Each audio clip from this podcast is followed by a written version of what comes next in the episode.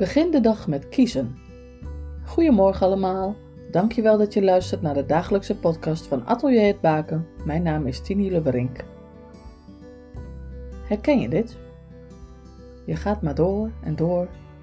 Je grenzen vervagen doordat je geen nee zegt of geen nee doet. Je durft niet te kiezen of je kiest niet. En worstelt door. Je bent bijvoorbeeld bang om foute keuzes te maken. En daardoor kies je eigenlijk niet.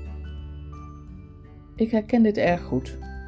De ene keer ervaar ik kiezen als een worsteling. En de andere keer gaat het me gemakkelijker af om toch te stoppen met niet kiezen en mijn grenzen aan te geven. Is niet kiezen dan geen keus? Ik denk wel dat het een keus kan zijn als je dit bewust doet. En als je hierover hebt nagedacht. Als je je bewust bent dat je bewust kiest voor A of B, dan kies je. Ook al kies je niet, maar dan kies je voor het niet kiezen.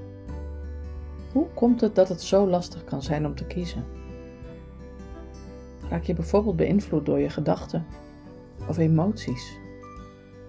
Of door mensen met sterke meningen of die ergens veel vanaf weten?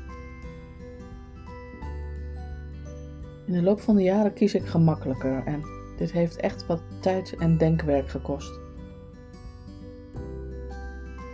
Hoe is dit voor jou? Kies jij gemakkelijk? Maak er een mooie dag van. God zegen voor jou en je geliefden. Tot morgen.